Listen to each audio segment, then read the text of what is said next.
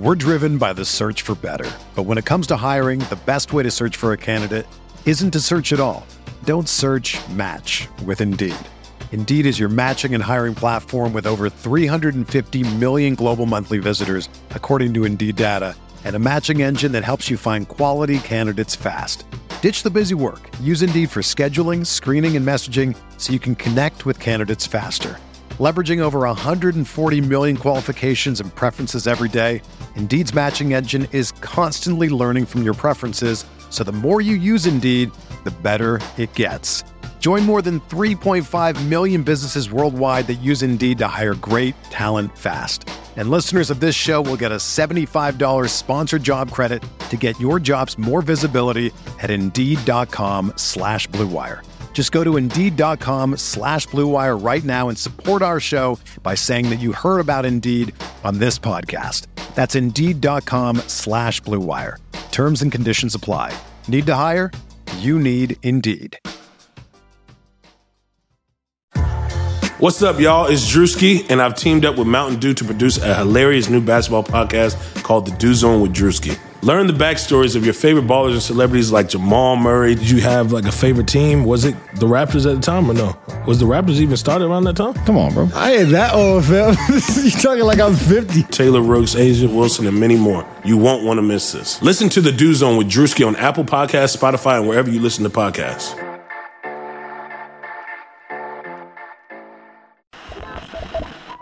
The Timeline is a Blue Wire podcast. Um, this is an exciting time for us. Um, excited about the, the people, um, the players that James has uh, asked to partner with us, uh, the integrity, uh, the work, the history, the experience that they all bring, uh, coupled with uh, people who have stayed. And um, that is a, a, huge thing for us going forward. We are a first class organization, um, it starts with our people. And I can't be, uh, can't say it enough how excited I am about the challenge, uh, not just this season, but going forward.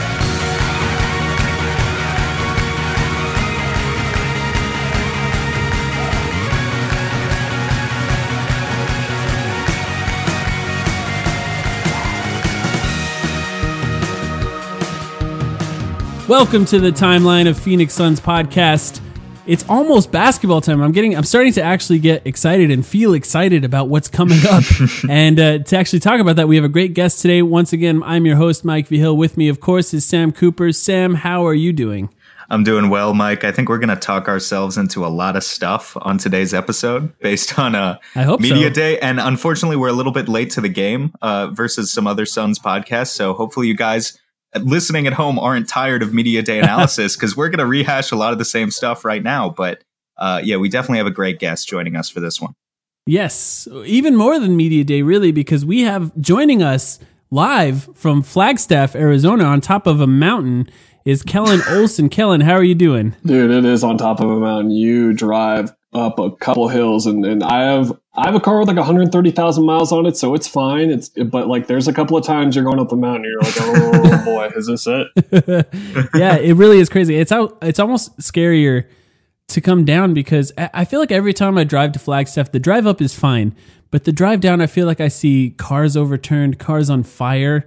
Uh, there's always some weird problem with vehicles on my way back down the mountain. So be safe. Are you there all week, Kellan? Yeah, uh, driving back Friday, very. Ex- I'm glad you mentioned that because driving back at night is like the worst thing. If you're listening and you've never been to Flagstaff before, make sure you're driving back during the day because it is not a fun drive at night, like you said. Yeah, I, I totally agree. Flag, Flagstaff is really nice. It's actually, I think, a relatively nice time of year to be there. So thank you for joining us while you're there, and we're happy you're you're joining us, of course, to talk about Media Day, but also training camp, um, and and also everything else that we're going to talk about, of course. And I think the first question is obvious.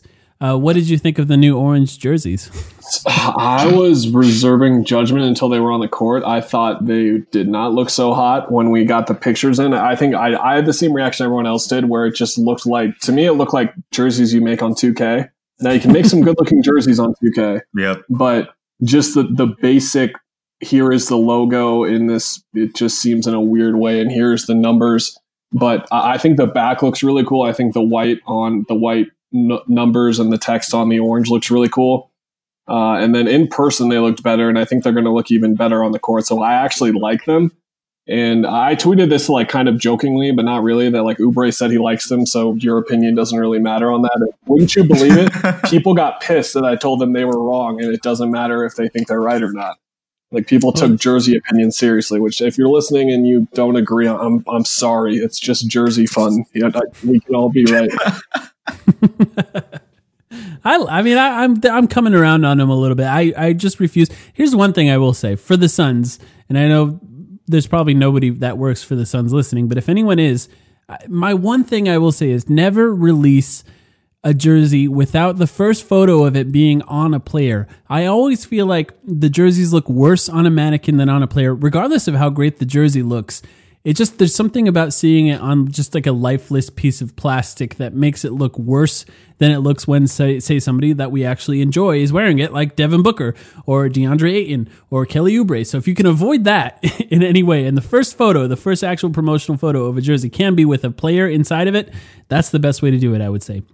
But you're at training camp, so we'll skip over all of that. Let's first talk. We'll get into the media day stuff later, and I think there's a lot to get into when it comes to media day. But let's start with training camp. You just uh, attended your very first day of training camp. I saw your first article that you wrote about Ricky Rubio and Ty Jerome. It sounds like you're working on something about Aron Baynes right now.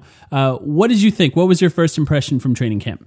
Uh, to be honest, the first day of training camp always sucks because it's usually a day or two after media day, and we just talk to literally everyone. So it, it in the thing about the first day is it's a lot of, especially with a first year head coach, it's a lot of learning terminology. Here are our sets. Here's where you're going to go on these. And when we walked in for the last like 15 minutes, it was walkthroughs and then it was like a free throw competition at really the end and just encouraging guys to root each other on. So there wasn't really anything to take away from it. Uh, it's just more about the first couple days of training camp and then media day is just about finding like the little nuggets uh, here and there. I think I've heard Ty Jerome's name a lot in the past couple of days. And that's just mm. something that stands out to me because I don't know where you guys stood uh, after the draft and then just the next couple of months kind of reacting, but I just wasn't sure where he was going to play. And it sounds like at least he is proving himself. Now, no one's coming out and saying he's the backup point guard he's going to play or anything, but from the amount of times I've heard his name the past 48 hours, I would guess that he's at least making it a difficult decision for them on whether to play him or not right away because just everything from how quick he's picking everything up to how poised he is on the court right away. It sounds like he's fitting right in right away. Yeah, from all the coverage I've seen, I think I would pinpoint him as the guy whose stock is up uh, most on the roster. One thing that I thought was really interesting at Media Day is Monty Williams was kind of going over the roster. Um, and when he got to talking about Tyler Johnson, he referred to him as having the ability, and I think you tweeted this as well, Kellan, uh, to play some point but didn't refer to him as a pure point guard like he kind of has been throughout his career in the past. He mentioned him playing point only after he had already mentioned Ty Jerome um, and Jevon Carter. So that points to this idea that we go into the season, the Suns don't have a backup shooting guard that we know of. Maybe Tyler Johnson is going to fill that slot, being that backup shooting guard, which creates space that we previously didn't see uh, for Ty Jerome to step in kind of as the de facto uh, backup point guard, as long as he can beat out those other guys. If he can beat out Jevon Carter, if he can beat out Elie Okobo, um, and now with all that you're hearing about him this first day of training camp as well, in addition to media day, Ty Jerome might actually play minutes uh, immediately going into the season. He might play a lot more minutes than fellow rookie Cam Johnson. It's it's interesting too because he is playing technically, from what we think, behind Tyler Johnson and Ricky Rubio it just seems like a really hard place for him to find minutes, and that's that was my um, case against him, especially knowing they signed Rubio because it was like, okay, like where do you actually find minutes for this guy? But it sounds like you, like you said, Ty playing as a two, uh, Tyler. Sorry, I'm, I'm, I'm used to calling people Tyler Ty, and there's an actual Ty and a Tyler. It's gonna be. I've been doing it a lot lately. I have to get it out of my system. Um, but I think there's going to be the balance there, and I, and I think the the mantra that Monty and James Jones were letting off was we want players who can be coached, who are going to work hard, who have good habits, who have winning habits, and yada, yada, yada, cliche, cliche, cliche. But that's actually what they want.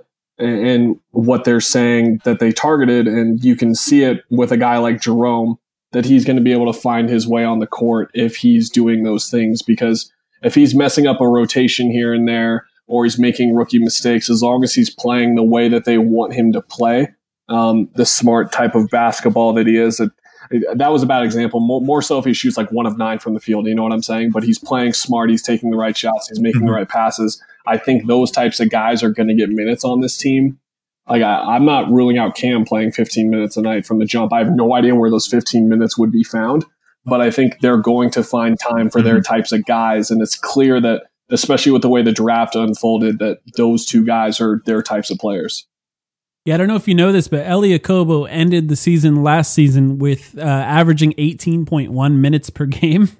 Uh, so there's time there's time that needs to be made up in that spot, and obviously there's a weird there was a weird void last year where guards were trying to fill in in all places, and Elie Okobo ended up starting some games, and there's a weird void. But I tend to believe that guys like Ty Jerome just find ways onto the court. He's a leader for one. He's a winner in college, but also more than any of that, if you can pass and you can shoot, there's time for you. They're they're going to make time for you. So we it's been a it's been a conversation on this podcast, and I imagine on all the other ones. But uh, whether or not there is space for him, a, a, place for him on this team, and I tend to just believe that there is, just because uh, just everything that you said. But it sounded like another guy made an impression on you. It's a, it's the other point guard. Obviously, it's Ricky Rubio uh, Ricky Rubio kind of puts off this impression. You talked about it in the article. Make sure everyone go and read it.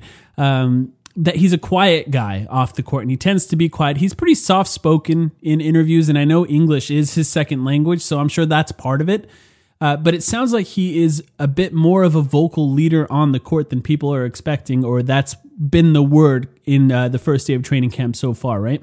Yeah, it's also just how many times did you guys, we did this a lot in our podcast, how many times did you guys say, man, they're just missing that leader on the court, the guy who knows DeAndre needs to get the ball or Kelly needs to touch the ball or yeah. well, Devin had the ball all the time, so I guess he didn't need to know how to touch it. But all those, I keep saying cliches because that's just what we're we're at the stage of the season. But Ricky has every single point guard trait of a pure point guard, and so him just being a natural leader by default. The example I used with Brendan Clean earlier is you know how NFL quarterbacks just have this poise about them when they're interviewed or when they like appear in a commercial or whatever. Or these guys have been the man on campus for like three or four years in college, and then they go on to be the man in their NFL city or whatever. And, and he's kind of got that point guard kind of thing to him when everyone comes into work, he's going to be the guy yelling at you and making sure DeAndre is is motivated enough or, or, whatever it may be that he needs to do in order to get the most out of his guys. It's just very natural for him, it seems like.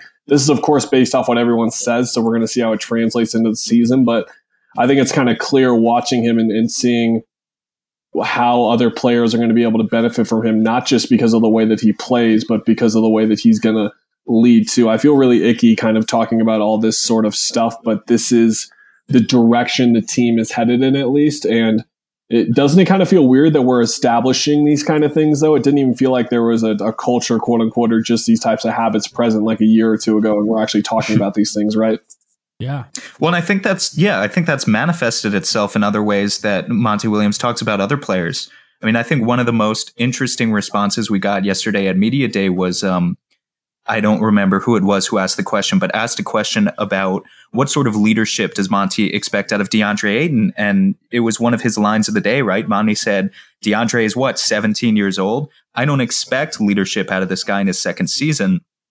And I think it's, it's created an interesting contrast because on the one hand, DeAndre is your starting center, and, kind of from a basketball perspective, you need some level of defensive leadership if you're going to be a starting caliber center at the NBA level. You need to talk, uh, you need to communicate with your guys uh, because you're the last line of defense.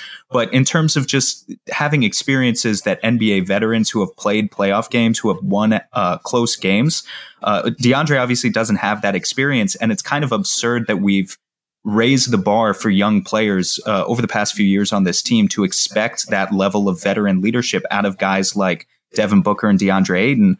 Monty is now kind of being the guy to say, hey, we have Ricky Rubio, uh, we have Aron Baynes, we have all these guys who can come in and fill that role. DeAndre just needs to learn. Uh, so I don't know. I mean, that was probably the most interesting response from media day for me. If I had to pick one, Kellan, did do you have a certain response from yesterday that stands out to you as being this was a, a really interesting thing that happened? Uh, I've, I've, mentioned this in a couple places already, and I think in one of those articles it's somewhere. But uh, t- I asked Tyler Johnson about how this team is pretty much set up where there's a certain amount of NBA experience and a certain amount of inexperience at pretty much each position. There's a group at center, there's a group at wing, and then there's a group at guard. So I asked him about the fundamental understanding that we have of these guys are practicing against each other. Therefore, they're going to learn from each other, and therefore they're going to get better against each other. And is it really that simple or, or whatever? And he just said that guys can come in and they can be in la la land all year and not learn anything, despite them going through these grinding practices, coming up against guys that should be making them better. It just depends on their mindset. And of course, everyone listening and your guys' first reaction is, oh, Josh Jackson. Oh, Dragan Bender. oh, Marquese Chriss Mm. So Johnson said it's a mix of having the, the guys who have that type of mentality to come in and get better, but also having enough guys around that are able to keep people accountable. Johnson kind of ended his answer, and I, I asked a follow up, which was so with Monty, how exactly is that not going to fly with him? Because he's going to be the type of coach to make sure everyone is on their on their stuff, right? But Johnson just said, I, I don't know, but I, I just know that we're not going to let that fly if we see it. And there are so many guys on this team that are going to have that mentality. It's going to be Baynes, it's going to be Rubio, it's going to be Tyler Johnson, it's going to be Book. And I, I think there's just too many active voices as well as Monty for some of the guys who maybe, I don't want to say slacking off, but just not having the right attitude uh, towards the bottom of the totem pole that are going to have these things occur. Yeah. And I think that was the most interesting thing because if that's really the case with what's happening, and all those young guys like Ty, Cam. Um, I guess we can even include Devin in there because this is just such a different year for him in terms of expectations. Uh, there's also DeAndre. There's Mikal. I don't think like Mikal is a guy that really needs that assistance. I mean, the guy spent like 80% of the summer in the gym probably. uh, when I saw him after his availability, I was like, so did yeah. you keep to your word and just hang out in the gym? He was like, yeah, like I went home to see family like two weekends, but I, yeah. so I wouldn't worry about Mikal if you're listening and you're worried about Mikal and his shooting or whatever. Like he's going to figure it out. Um, but just knowing that there's that safety blanket of not only the right voices in place, but the right types of players in place that they're looking for that won't have that wrong attitude.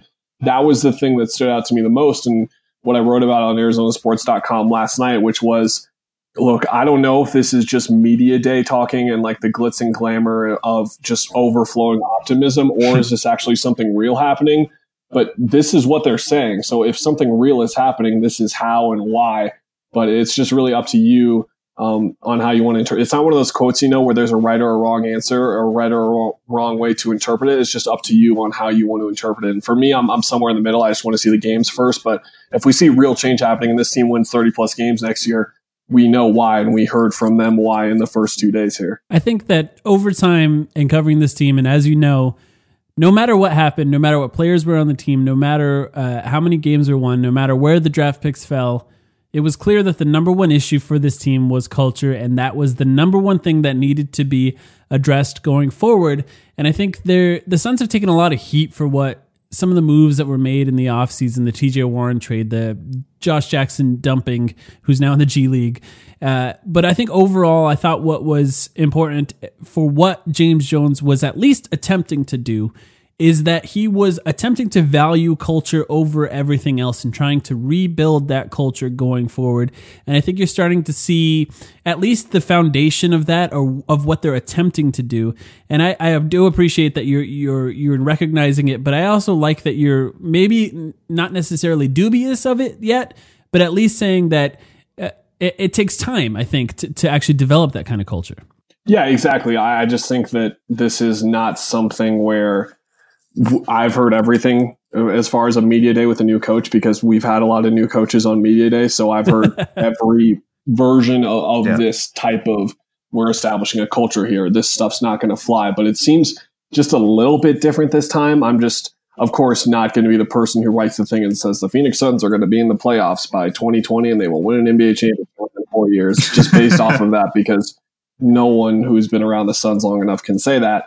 But I think the best way for me to kind of explain my thoughts on today and yesterday is that you you should be optimistic about the Suns. If you're looking at the team and saying, "Oh boy, like I don't know if they're going to win 25 games this year," I, I, think you actually should think that, and I think you should not feel dumb if you think they're going to win 30 or 35, which I would not have said like three weeks ago. But it seems like everything is churning in the right direction for now. I really like that they have Devin Booker too. I think he's one of the 25 best players in the NBA.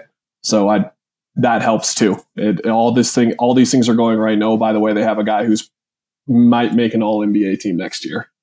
I wouldn't call anyone dumb for thinking the Suns are going to win 30 or 35 games. That's my expectation too.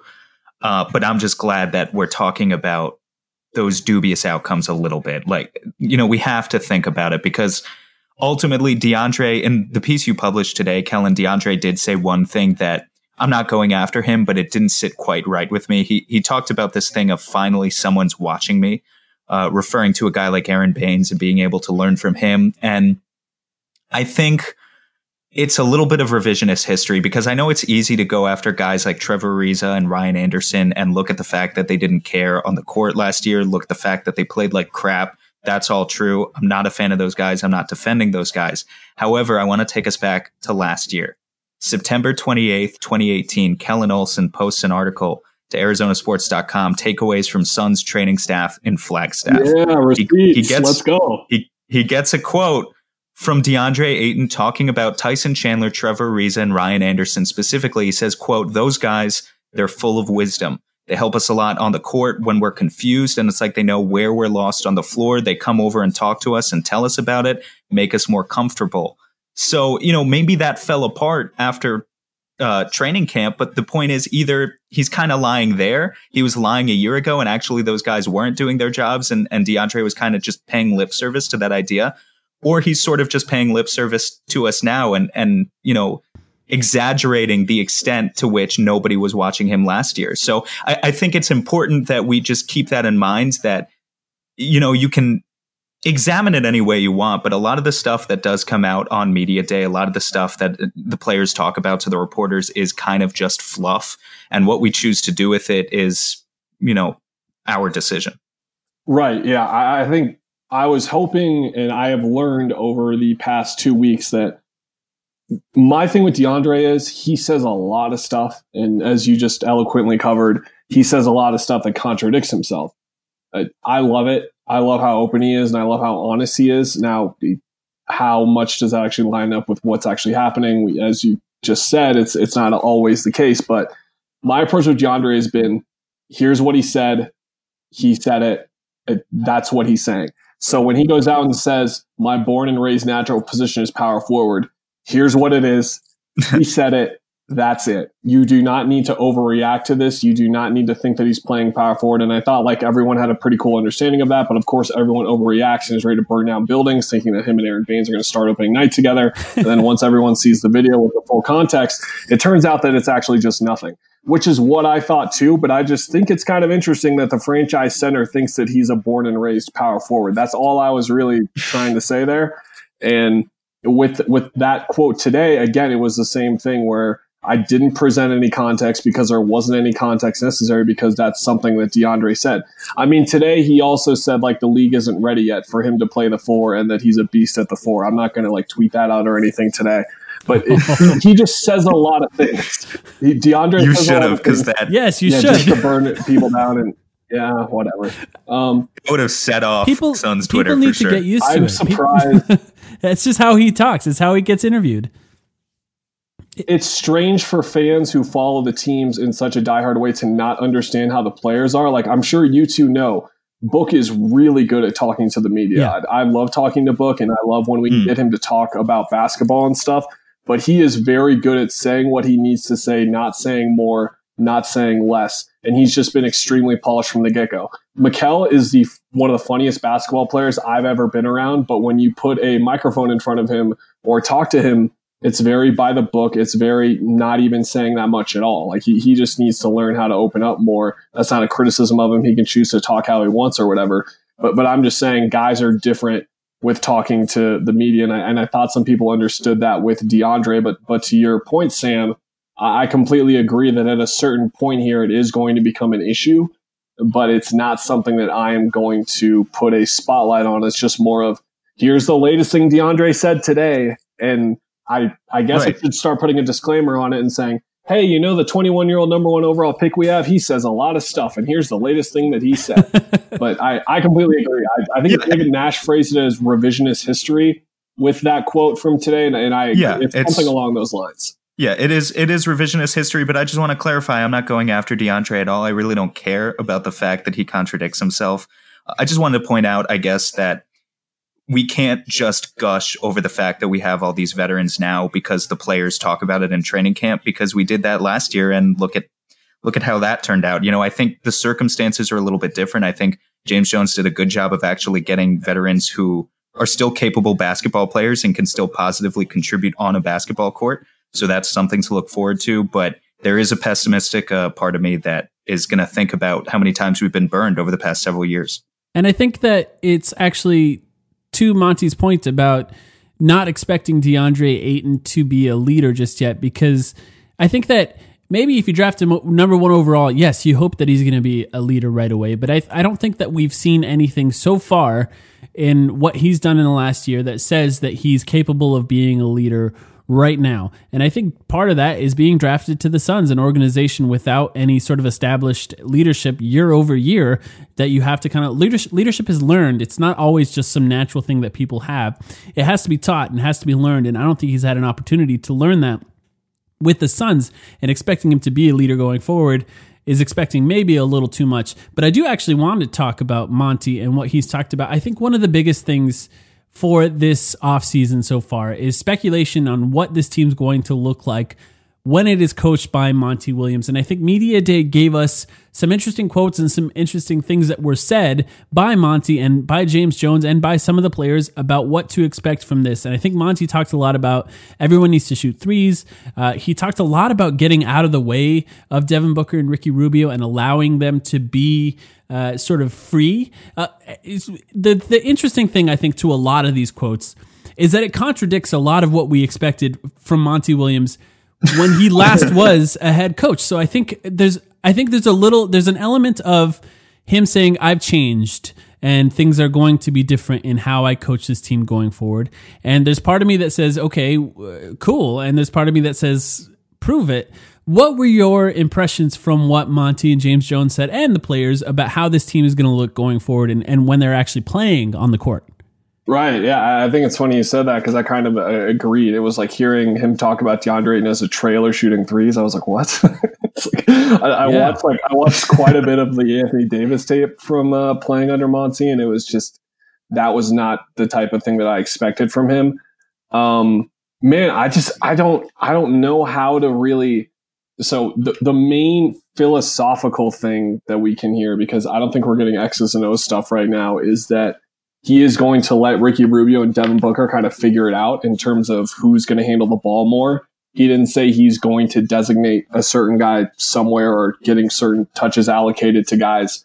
Uh, he said that Ricky is going to have the ball more naturally, which of course he's the point guard, but those two guys are just going to figure it out themselves. And I completely agree with a philosophy like that.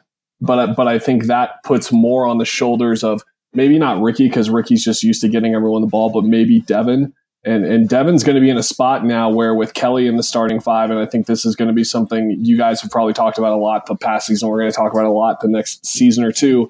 Is the balance of Mikal's skills or Cam's skills versus Kelly, and Kelly just being a more traditional scorer. So now that's another mouth to feed in there, so to say. He's more of a guy who finds it in other ways. Like TJ was never a guy you had to really draw up plays for necessarily to get him to get him his buckets or whatever. And I think Kelly is kind of the same way but Devin kind of picking and choosing when he is going to be point book, quote unquote, even when Rubio is on the floor and just getting other guys involved is going to be interesting to see him feel out that flow. Isn't it stupid how he has to get good at another thing? It's like, hey, you got good at the point book thing, you got really good at the shooting guard thing. Now be the point guard while you're being the shooting guard, but that's kind of what he's going to have to be here.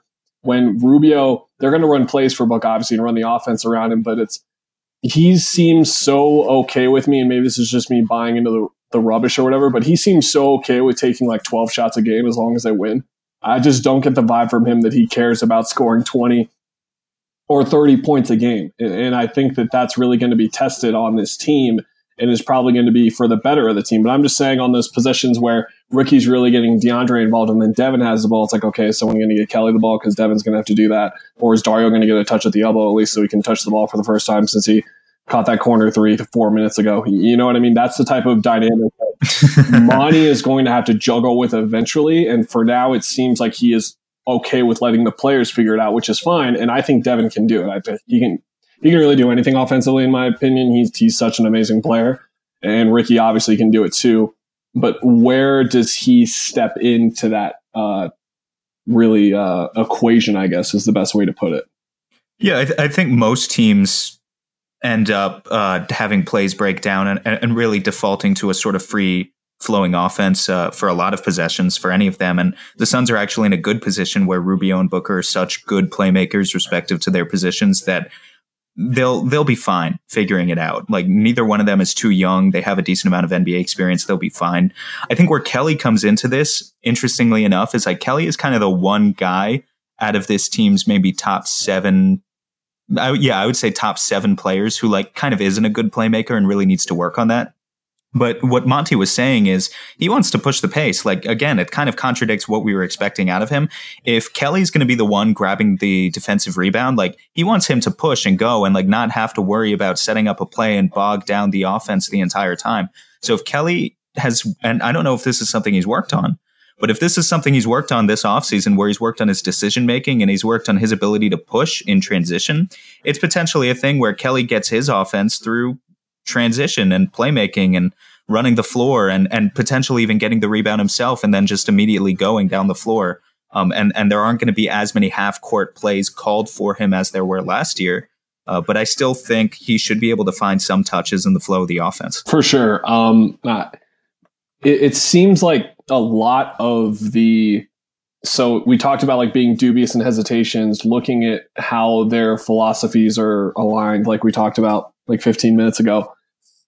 I wonder is this group just going to mesh together as a basketball unit well enough? Because they have all these everyone is coachable everyone is smart on the floor everyone is working hard and has the right habits. But is that actually going to have them still mesh as a basketball team? I think that's the one thing in the balance of the team. And when we were done with free agency it was like ah they could have used more athleticism. I don't know like like frank and checker are fine players or whatever but it seems like they needed another wing or they needed more shooting and it's you're looking at the of everything. It's like, okay, maybe they're relying too much on this guy for minutes here.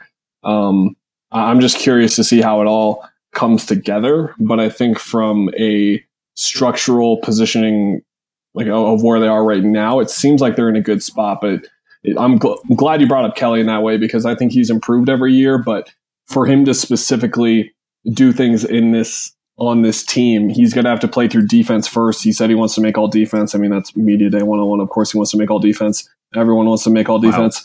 Wow. Um, I I just wonder where he factors in if he's not a guy. Maybe if he's what if he's only averaging like 12 points a game? You know, is he still going to be a really effective player for them like he was last year? Um, there's a couple guys like that on this team. Dario, same thing. What's it going to look like for him? Um, and, then Ricky to an extent too. I think Da and Book will be fine, but the new guys and how they exactly fit in themselves individually, there's some bounce back there. I think. We got a new sponsor this week, and one that I'm really excited about. It's Indochino. Indochino was founded on the belief that you don't need to spend a fortune on a custom wardrobe. You know the difference it makes when you're wearing something that actually fits you right and Indochino can help you with that.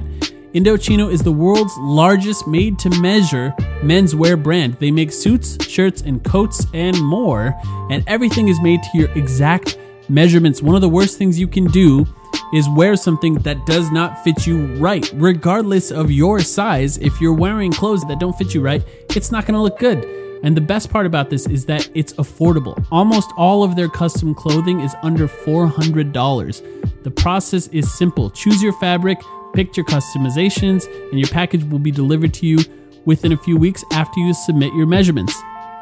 Start your style upgrade now with $30 off your total purchase of $399 or more at Indochino.com when entering Blue Wire at checkout. Plus, shipping is free. That's Indochino.com promo code BLUEWIRE for $30 off your total purchase of $3.99 or more. That's an incredible deal for made to measure clothing. You really have no excuses to wear clothing that doesn't fit. Go to Indochino.com, promo code BLUEWIRE. When you're selling online, getting your orders out can be a real pain. Time consuming, expensive, so many carriers to choose from. How do you know you're making the right choice? That's why you need ShipStation.com, the fastest, easiest, and most affordable way to manage and ship your orders. ShipStation helps you get orders out quickly, save money on shipping costs, and keep your customers happy. No matter where you're selling, Amazon, Etsy, or your own website, ShipStation brings all your orders into one simple interface, making them really easy to manage from any device, even your cell phone. ShipStation works with all the major carriers, including USPS, FedEx, UPS, and even Amazon Fulfillment, so you can compare and choose the best shipping solution for you and your customer. They even offer big discounts on shipping costs. Now, any business can access the same postage discounts that are usually reserved for large Fortune 500 companies. You'll always know that you're getting the best deal. No wonder ShipStation is the number one choice for online sellers. You'll ship more in less time with the best rates available. Right now, Timeline listeners can try ShipStation for free for 60 days when you use the offer code BLUE. There's absolutely no risk, and you can start your free trial without even entering your credit card information. Just visit shipstation.com, click on the microphone at the top of the homepage, and type in BLUE, B L U E. That's shipstation.com, offer code BLUE. ShipStation, make ship happen. One of the interesting things I've noticed about Media Day is how on the same page everyone appeared to be. Everyone who was talking, who was not Ricky Rubio, DeAndre Ayton, or Devin Booker, made sure to talk about those three guys and how they fit around them. And that gave me a good impression of just guys understanding where they're supposed to fit in and also understanding the sort of hierarchy this team, the entirety of this team, in our opinion, as we've talked about on this podcast, is built around the strengths of Devin Booker and DeAndre Ayton, and the ceiling of this team is basically the ceiling of those two guys going forward, I think, and a lot of that has to do with that. And Kelly Oubre, I think it's interesting that you talked about him and, and where he fits in. I think this is one of the smart things about that contract being the the two year deal that it is for multiple reasons. One, he has to fit in the way if he wants to remain on this team in the future.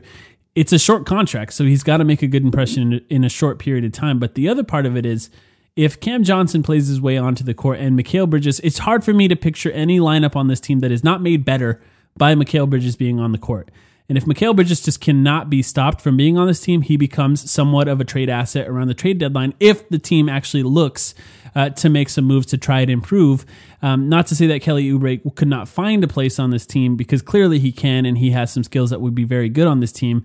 But I do find it interesting that that, that contract is a movable contract. He becomes a player that can actually be uh, someone that's moved if they're looking for that but he's out right now. Uh, you, you, actually tweeted about this.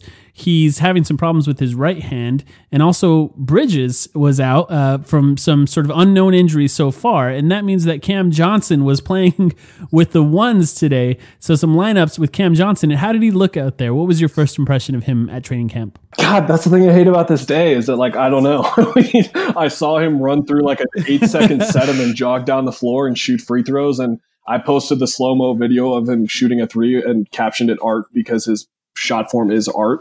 Um, but I think that when these guys scrimmage and when there's the open practice on Sunday, I don't know if you guys are going to be there or not, but I'm he's like one of the two or three guys where to me, if I had to pick two guys I'm most interested in from now until like the seventh or eighth game of the season, beyond the top top names and just looking beyond the first four guys on the roster, I would probably say Dario and then and then Cam. I think they're the two guys I'm looking at the most that have a chance to either just seamlessly fit into what they need exactly because of the shooting concerns on this team. And then also the other chance is that they don't fit in right away and they actually need someone else in those spots. Or or more so with Cam, it would be that he isn't uh, what they need right now, or he just isn't ready yet. Specifically, they can't find minutes for him. Whatever the case is with him, he's he's really fascinating to where exactly he's going to fit on the spectrum. You brought up Dario Saric there, and what Dario Saric was pretty interesting. I didn't feel like there was a lot talked about Dario Saric from Media Day, and uh, what what is your impression of how he's going to fit on this team? It's it's been kind of an interesting career, of course, for Dario Saric. He was drafted relatively high by the Philadelphia 76ers, stashed for a while, joined the team, seemed to be a big part of that team, and ended up being one of the biggest pieces to bring Jimmy Butler in. Seemed relatively unhappy in Minnesota with his role. Uh, how do you think he's going to fit on this team going forward? It seems like the more we think about it here, the more we think he could be a major piece for this team uh, going forward. Do you agree with that, or, or what do you think it's going to be like for Dario? Uh, I really agree. I'm super biased because Dario is one of I don't know if you guys keep track of your 15 favorite players in the league or whatever. I don't like have a number on it, but he's just a guy when I watch him, and every time I watch him, and I turn on the Philly game or Minnesota recently in the past year, I'm like, oh, cool, I can watch Dario. Dario is one of my favorite players to watch in the league. He plays with a relatable goofiness, kind of like Jokic, where he's kind of stumbling a bit when he's attacking the basket, but it works. And he just, I watched back a lot of his assists on draft night, and I just, he made the extra pass every single time. It was, it was nuts just watching him have an open look, but pa- make the next pass. And he just seems like exactly what they want. Uh, and if, of course, if that is provided that he's a 37, 36% three point shooter, which I think he can be, and he's tough. He, he is not, he's actually the opposite of the, the soft mantra that the guys put on the, the stereotype of European players. It's actually the opposite where you have those European guys who are like, oh, that dude's tough. Like Baynes is an example, obviously not European, but Australian.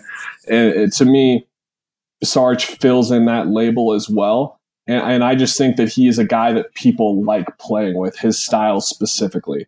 Now, how does he enter this this situation though? Is a huge thing. And I actually it was one of those weird things during media day. They had the players talking to next to each other sometimes. I couldn't hear him when he was talking, but we talked to him for over 15 minutes. So I'll have something up at some point on how he feels because he was asked a lot of questions about how exactly this transition's going, third team in three years, that type of thing.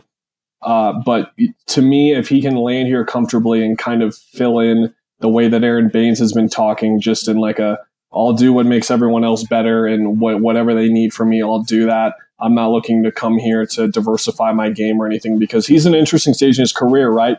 Uh, we mentioned the whole team thing, but he's only 25 and he's coming into restricted free agency next year. So he could be looking at this opportunity maybe like Kelly did last year, where he's looking to put up numbers. He has a situation to really diversify his game. Kelly scored and playmaked more than he ever did in his career before here last year. Is that how Dario's looking at this, or is he going to be more of a plug and play, just filling in the gaps type of guy that they need him to be? But the bottom line is he, he only makes $3 million and he's going to be a starting caliber power forward for them. I'm not sure if he's going to be a good one, but even if he's just below average and one of the 25 or 30 best power forwards for $3 million, especially with how handcuffed they were in certain situations this year with money, I thought it was their best move of the offseason, getting him and trading down five spots.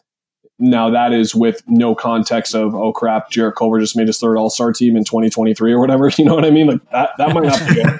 Um, but for the short term thinking, I, I really really do like it and really like Dario. And I, I tweeted when when the Suns got Kelly, I tweeted like y'all are gonna like this guy. He's super tough and has that Manu thing where you absolutely loathe playing against him uh, when he's when you're with your team, but when he's on your team, you love him. And I think Dario is not really hateable necessarily, but just that guy that you're going to love. He's the homie. If people don't know, that's his nickname, the homie, and he's just a homie. I, I love him. I'm, I'm really excited to see like Oubre, Suns fans pick up on him and just really understand the nuances of his game and and come to like him because I think they will. Yeah, I'm not really concerned with his talent at all. You basically hit the nail on the head for how I feel about it too. I'm just concerned with keeping him happy and what his role is going to be within the flow of the offense. And uh, yeah, I think that'll be interesting to figure out. But otherwise, you echoed all of my sentiments about Dario completely. Okay, last thing for you, Kellan, and then we'll let you go. I do want to ask you about how you feel about the starting lineup going forward. Now, of course, we did talk about it. Um, the expectation, and based on how Monty talked about uh, the team going forward, it's going to be Ricky Rubio, it's Devin Booker, Kelly Oubre, Dario Saric, and DeAndre Ayton. And of course, they talk a lot about competition and how important it is to actually compete for your spot um, on this team going forward. But do you feel like that that's the best look for this team going forward? I know everyone, a lot of people have opinions on uh, Mikal Bridges and where he should fit on this team. What do you think about is the best option and, and, and how this team is going to work going forward? Well, sorry, in terms of just guys competing for time. Yeah, or what do you think is the best look? Do you think that Kelly Oubre is the best in that starting lineup? Do you think that Mikal Bridges is a better look going forward? Or do you think that it's possible for those two to play together and maybe uh, Dario Saric moves to the bench? Oh man, maybe if you asked me this question like five years ago when I was more uh, ignorant to um, to the dynamics of a team and like how much guys make matters and, and things like that, but just from what I've been told and and things like that. Like the guy making $15 million a year is going to start. that's just, that's what's going to happen. Now people are going to point to Tyler Johnson and how much money he makes and say like, well, he's not starting. And it's a different deal entirely. They, they signed Kelly themselves to this extension. Mikal's only in his second year. Mikal has certain parts of his game that work better off the bench. You look at the way that he could gel with guys like Ty and Cam. I think he has an obvious connection with those two guys and Tyler Johnson too. I, I really liked the Tyler Johnson, Mikal Bridges minutes last year. I'm not sure if those lined up in terms of net rating and everything, but those two together were pretty good in my opinion. Um, just seem to vibe off each other really well, and just the way their basketball souls, if you will, well, I went really deep there. just kind of, just kind of meshed well. Um, but I, I, think the five of Rubio, Booker, Oubre, Saric, Ayton is is the five. Uh, I, I kind of want to boot it to both of you guys here. What do you think of how much or how little Rubio and Booker need to be um, staggered. How much of the time can they afford with one of those guys off the court? It, it obviously depends on how good Tyler and Ty are as ball handlers, but I think there's a lot going there that like these are two of the three most important players, and they should kind of have one of them on the floor at all times, right? I, I think that's the direction I'm going. I think that's absolutely necessary because uh, it's actually kind of an interesting thing with the backup guards that are on this team with Tyler Johnson and Ty Jerome. Ty Jerome's six foot five. Now, of course, he is a point guard and he clearly plays point guard, and I think that's his most natural position. But because of his size, he kind of fits next to either one of those guys. He can actually play with Ricky Rubio and he can actually play with Devin Booker. And I think one of the advantages of even though it was sort of a lost year by all standards of wins, I guess is the best way to look at it. From last year, I think the development of Devin Booker is so important uh, last year in his playmaking that we are now kind of afforded the ability to play him without Ricky Rubio in some lineups. And I think they're going to start the game together. And I think there's a chance that they close the game together a lot. But I think in some scenarios, there is a chance that they don't. I think that there's a there's a scenario where uh, Devin Booker is at the one, and maybe we need Mikal Bridges in there at the two, and his size uh, maybe to even guard some of the teams with really good point guards in, in some closing lineups. But I think that the the likelihood is that that's staggered a lot because uh, it's necessary, and I actually think that's something that will be a good look for the team. And it's kind of nice to have a scenario where you need to stagger some guys, right? Or we look at the team and actually like these these guys are both good. Maybe we should find a way to make them play off of each other. That's kind of it sounds like that's kind of where you're leaning going forward, right? Yeah, yeah. I, Ricky Ricky is the most fascinating player for this team in the next two years, probably besides DeAndre by default. Because if, if Ricky is, uh, James Jones actually said he believes that this is Ricky Rubio playing at his peak. Like he watched him in, play for Spain. He was like, this is a guy that's reaching the peak of his powers right now. If that's the case and they get two years of prime Ricky Rubio, then they're going to be in a really, really good spot going forward. Like I, and I'm saying, regardless of how well DeAndre develops, I think this still all rides on how great DeAndre is. But if Ricky Rubio's the really good version of Ricky Rubio for, for the next two years, I think that him being that important is only going to help them and only going to help Booker and the team the team as a whole. But but if he's stagnating in his career pretty early, the trajectory gets kind of wonky, and then you're really relying on guys like DeAndre and Mikal to step up more in terms of the overall balance of the team. And now you're wondering, okay, is Ty ready to start? Is he is the rookie or second year version of Ty Jerome ready to get in there? It, I don't think that's going to happen with Ricky. I think it's more likely that they're going to get a really good version of him, at least in the first year and probably in the second year too. But he is the most um, bender break kind of player. But I, I'm, it's interesting that you brought up like potential trades because that's kind of the thing that I haven't really been thinking about at all. But I mean, they got Tyler Johnson because he was an expiring contract they could move this year. That's the main reason they got him. So uh, wondering where he could be factored in. And of course, like Kelly and Mikal, it's kind of weird to look at this team and finally see a Suns team that has come together and has a sense of these guys at this position in this role. Everything on there seems really figured out for this team. Yet uh, we're not kind of. I feel like at least me, I'm overlooking the possibility of a trade because of that. Well, here's here's my thought on it, and I think we may have lost Sam. So sorry, Sam, but uh, here's my thought on it. It's this team did, I think, a good job of filling out talent around Devin Booker and DeAndre Ayton. But what they avoided this summer uh, in all aspects is essentially in, upping the star power of this team. And what I mean by that is there there was no real look at D'Angelo Russell and trying to improve uh, uh, by adding another star to this team. They they're basically content with saying the stars on this team are Devin Booker and DeAndre Ayton. We're going to build this team with these guys here, and then potentially make some trades using a guy like Tyler Johnson or uh, creating some cap space next year to try and fill it out there. But I do think that there was no real intention of trying to like add a star, and I I think that that's an interesting gamble. And I think it's the reason that you look at this team and you say, well, the, the ceiling is 30, 35 wins, probably.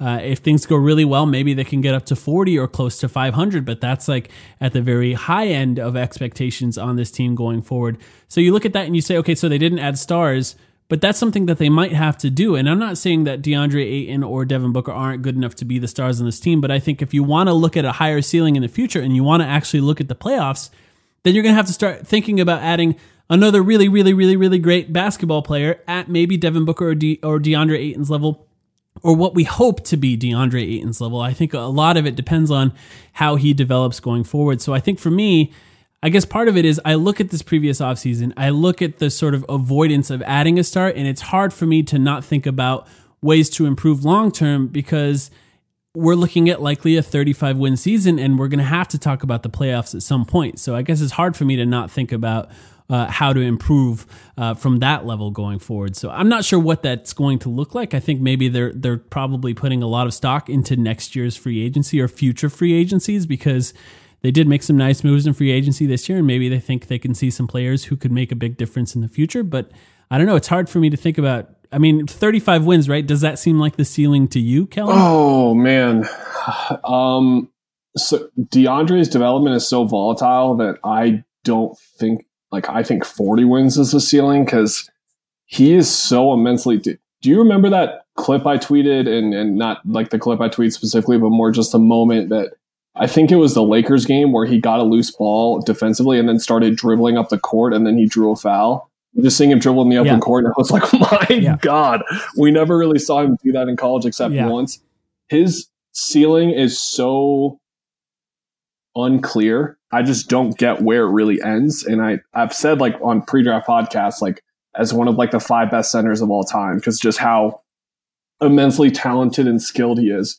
So look, if if DeAndre is an all star, which look, he could be in his second year. I'm not going to pick him to be an all star. I don't think he's going to be an all star in his second year, maybe in his third year, but I don't think it's happening in year two. But he could be an all star, and then Devin could be an all NBA player. Devin has improved year after year to ridiculous extents. It's he's legitimately just not adding one or two things to his game. He's getting so much better at everything else in the process. So if if Book makes an all NBA team and and and is playing at that level, at least where he's in the conversation, and DeAndre's in the All Star conversation, and Ricky Rubio turns out to be the point guard that they needed and is playing really well, and that more of these guys than not that are new faces turned out to be right additions. Like maybe Dario isn't good, but maybe Frank's good, or maybe Cam isn't good, but Ty is, and, so on. Those types of things. They can win 40 games, maybe even 45. Like that's how that's how talented Book and Da are. I don't see it happening. And I think the more realistic ceiling is somewhere around like 33 to 37. Um, I'm probably still going to pick them in the 20s just based off of being burned in the past, and especially with how good the West is this year. But that's the thing about uh, DA specifically in book two is that those guys can make these jumps where you look at a young player going year one to year two or year four to year five, and you just hope for that incremental improvement. Book has doubled or tripled what you'd hope for every year, and then DeAndre could quadruple it because of how good he is. So I'm not trying to really get people's hopes up too high, but I'm just saying it's it's hard to quantify when you ask me.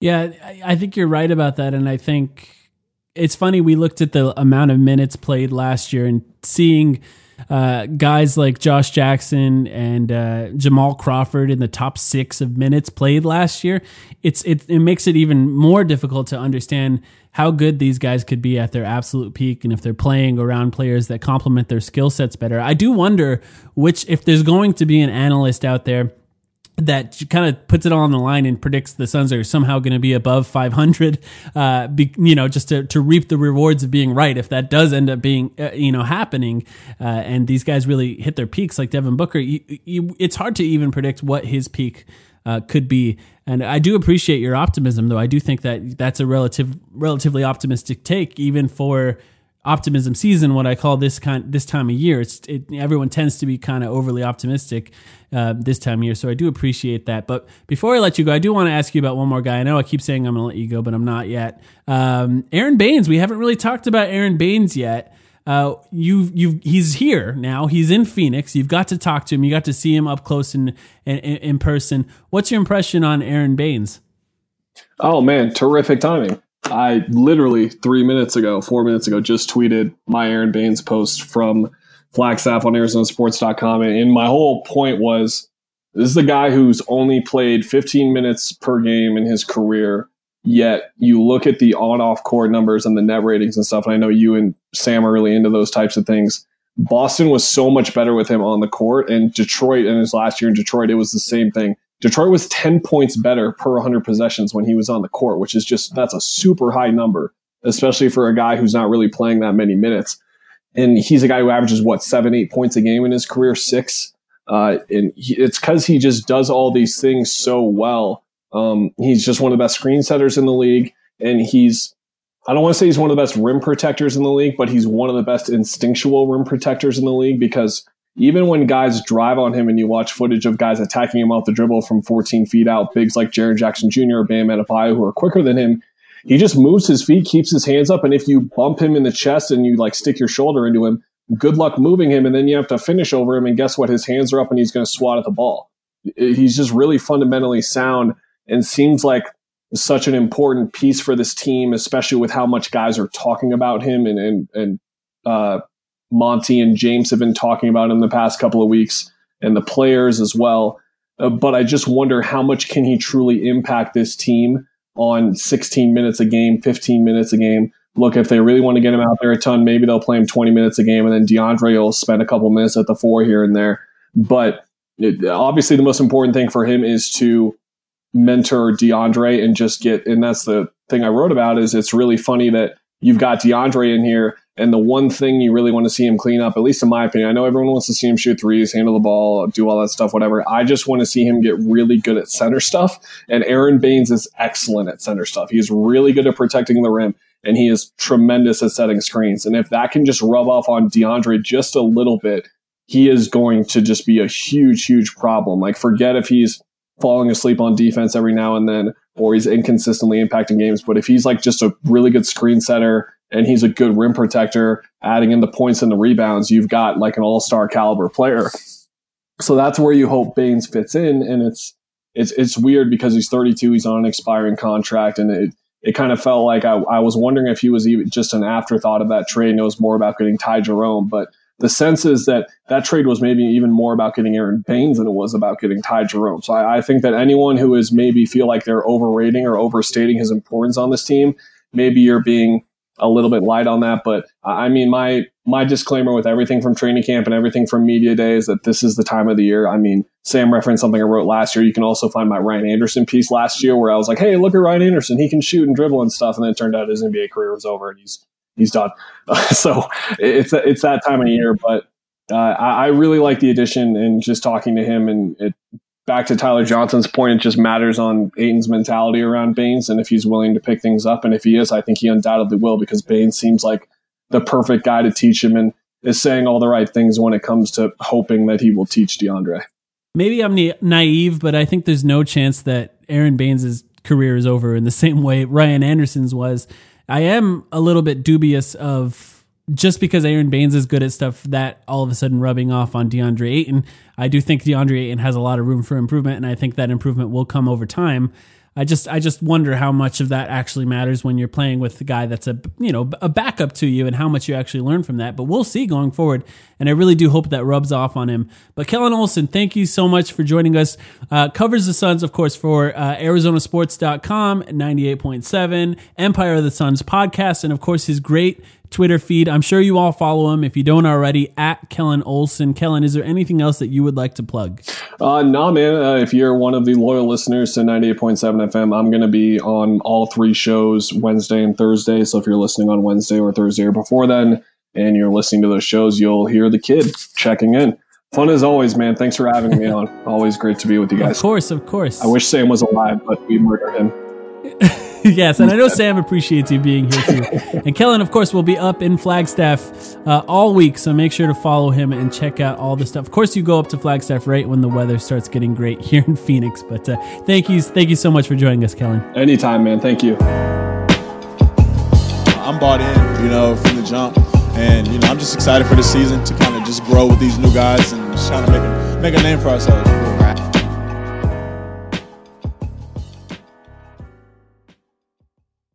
Nobody builds 5G like Verizon builds 5G because we're the engineers who built the most reliable network in America. And the more you do with 5G, the more building it right matters. The more your network matters. The more Verizon engineers going the extra mile matters. It's us pushing us. It's Verizon versus Verizon. 5G built right from America's most reliable network. Most reliable based on rankings from RootMetrics second half 2020 U.S. report of three mobile networks. Results may vary. Award is not an endorsement.